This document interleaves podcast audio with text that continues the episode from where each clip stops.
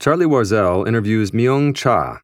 They discuss Apple and Google's Exposure Notifications program, how it came together, what a perfect version of digital contact tracing looks like, and why the project fell apart. From Galaxy Brain, read by Carl Miller for Curio. About a month into the pandemic, I got a phone call from somebody who told me they'd just heard about an elegant technical solution that might stop COVID in its tracks.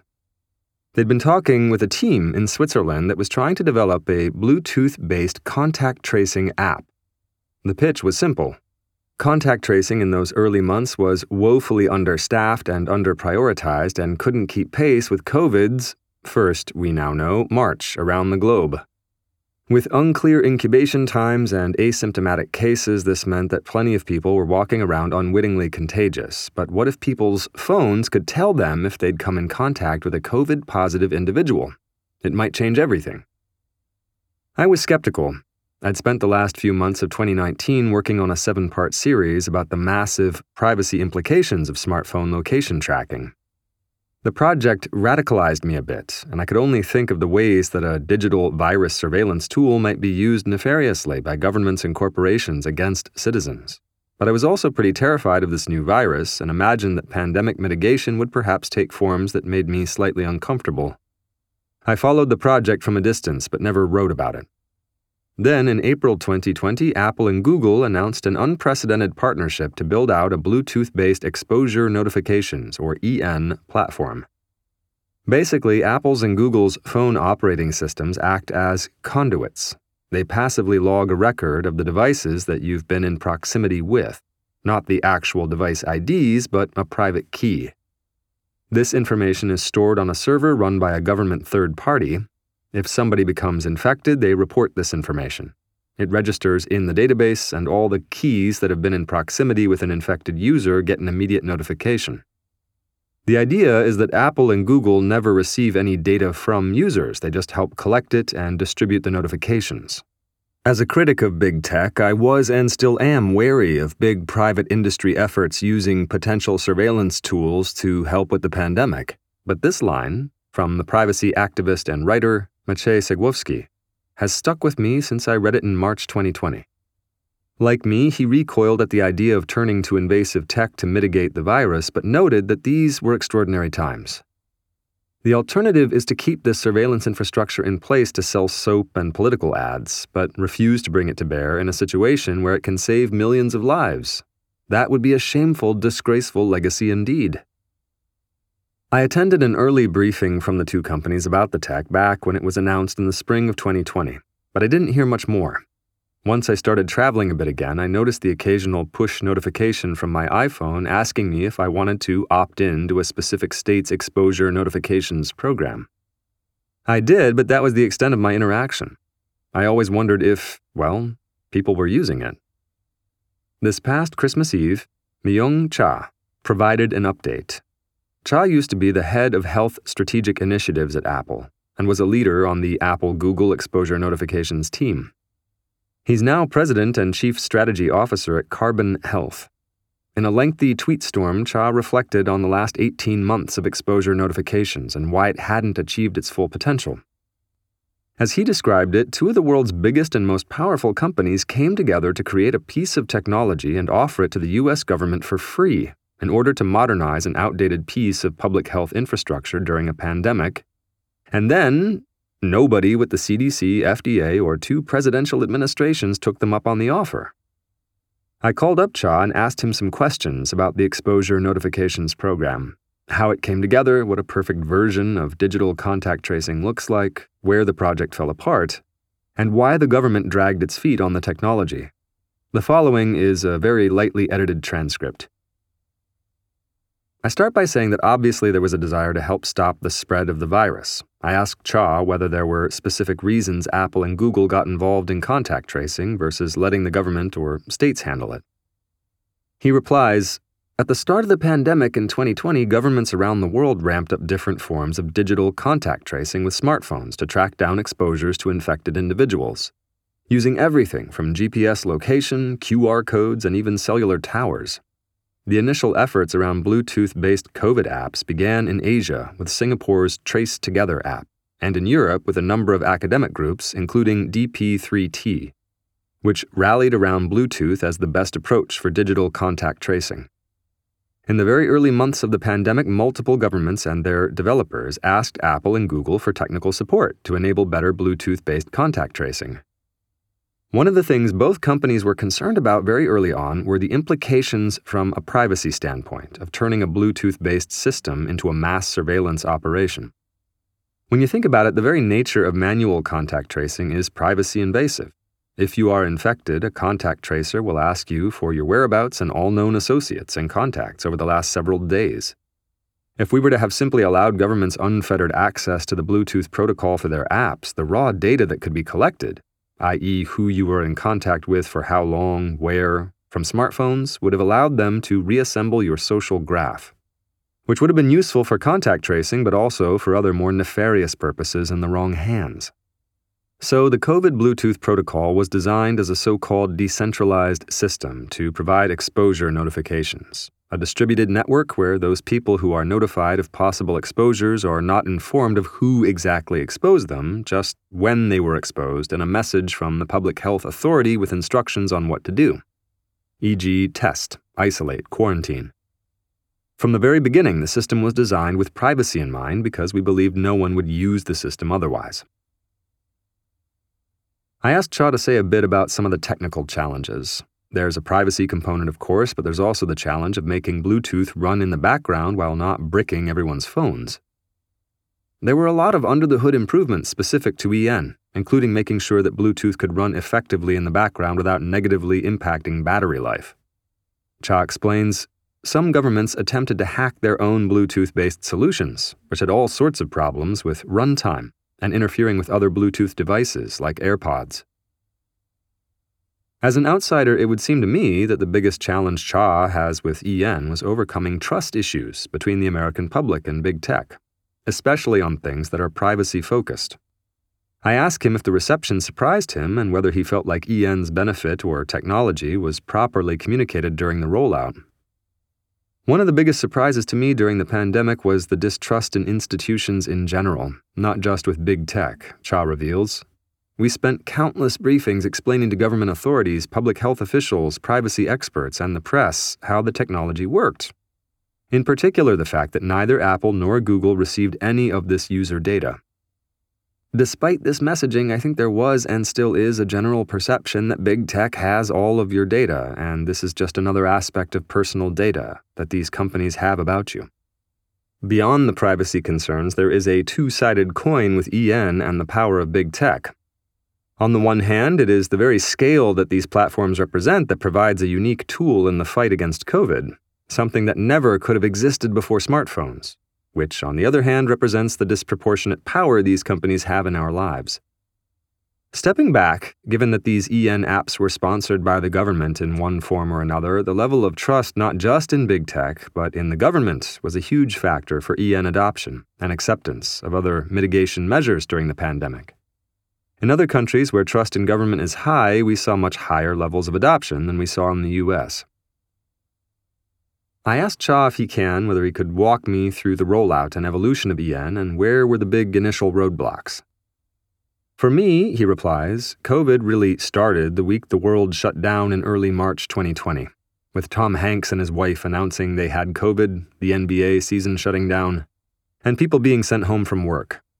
Shortly after that, the EN API really took shape at both companies and was officially announced in April 2020.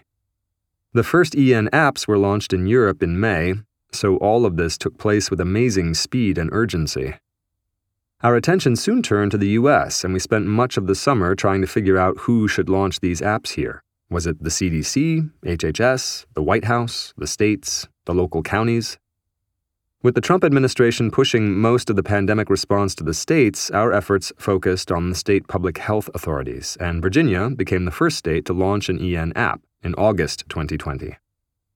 We realized quickly that most states didn't have the resources or capabilities to build their own mobile apps, so we set to work on an appless implementation of EN called EN Express, which was built right into the operating system of both platforms.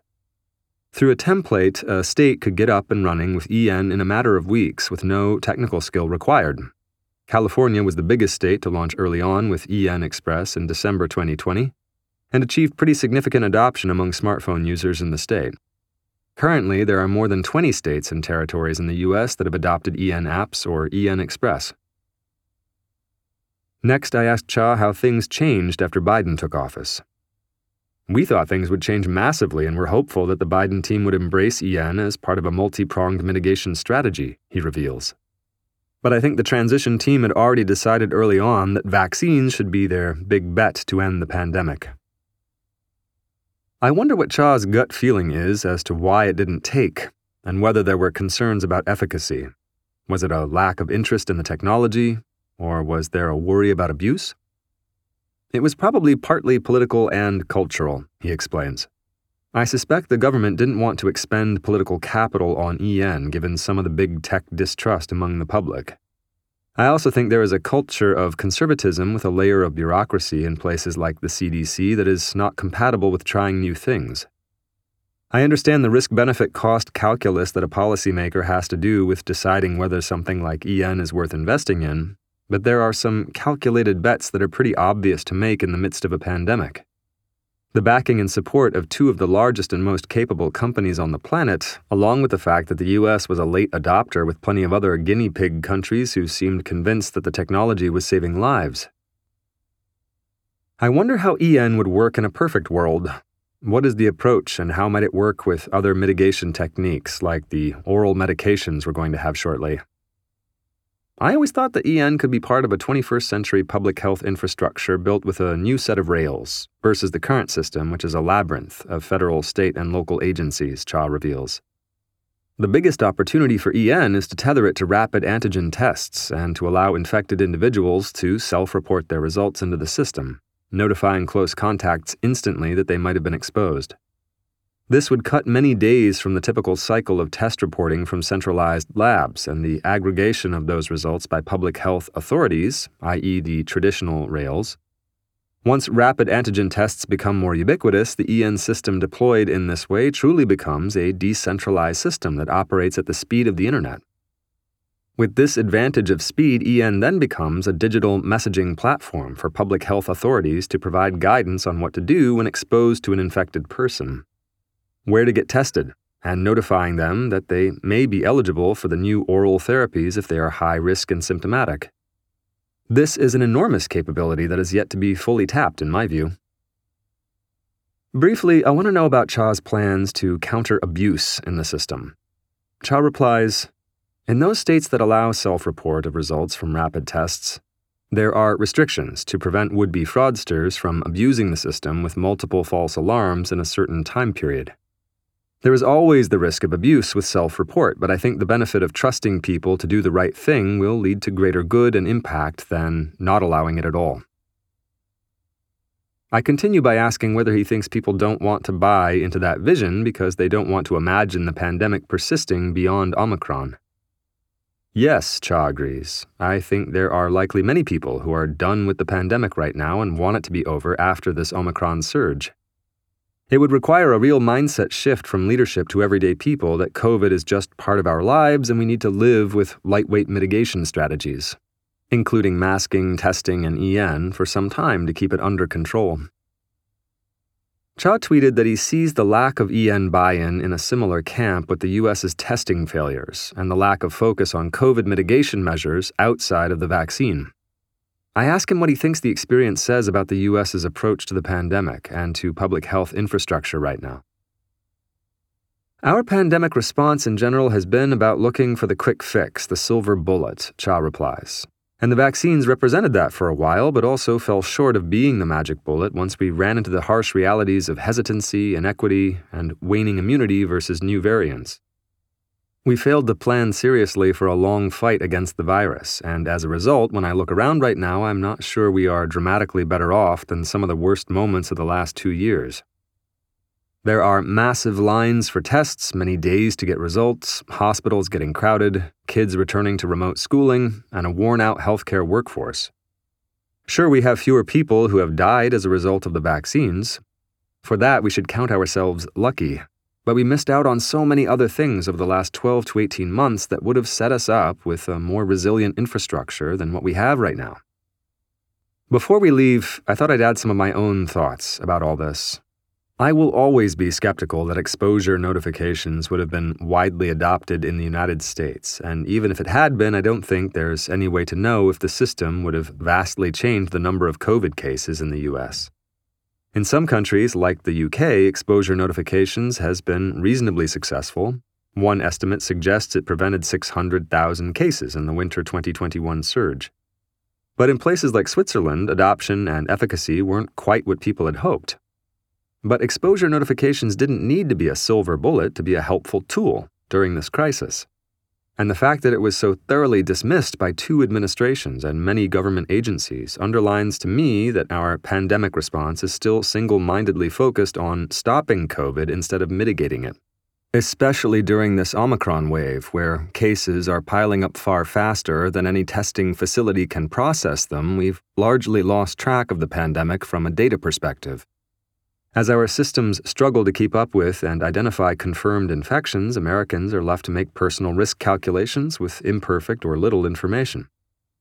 Maybe the best example of this is the confusion and fear that millions of people felt this past Monday, sending their kids back to school after a long holiday break that happened to coincide with the largest explosion of COVID cases since the pandemic started. As Cha notes, the government's understandable focus on vaccines has left us in a better spot from a deaths and hospitalizations perspective, but left us flat footed when it comes to trying to navigate the logistics of living with the virus. I'm not personally worried about my health, and I am not hiding away in fear of COVID these days, but I am worried about an avalanche of cases straining our systems, most importantly, our healthcare system. But more than anything, I'm concerned that the public health infrastructure in the US is, as Cha described it, riding on an outdated set of rails. Part of that is a fragmented bureaucracy that makes it difficult for outsiders to try and lend assistance in a crisis. If companies like Apple and Google can't find a way to navigate public health infrastructure, that bodes extremely poorly for any other outsiders with big or new ideas. But most concerning is an outdated mindset that seems to focus on silver bullet solutions over comprehensive ones. It's a type of thinking that moves slowly and seems to resist adapting to new, ever evolving information. I want to hope that the scariest days of COVID are behind us. But even if that's true, I worry we haven't learned the necessary lessons from the past two years. That was the U.S. digital contact tracing debacle by Charlie Warzel for Galaxy Brain on the 6th of January 2022. Read by Carl Miller for Curio.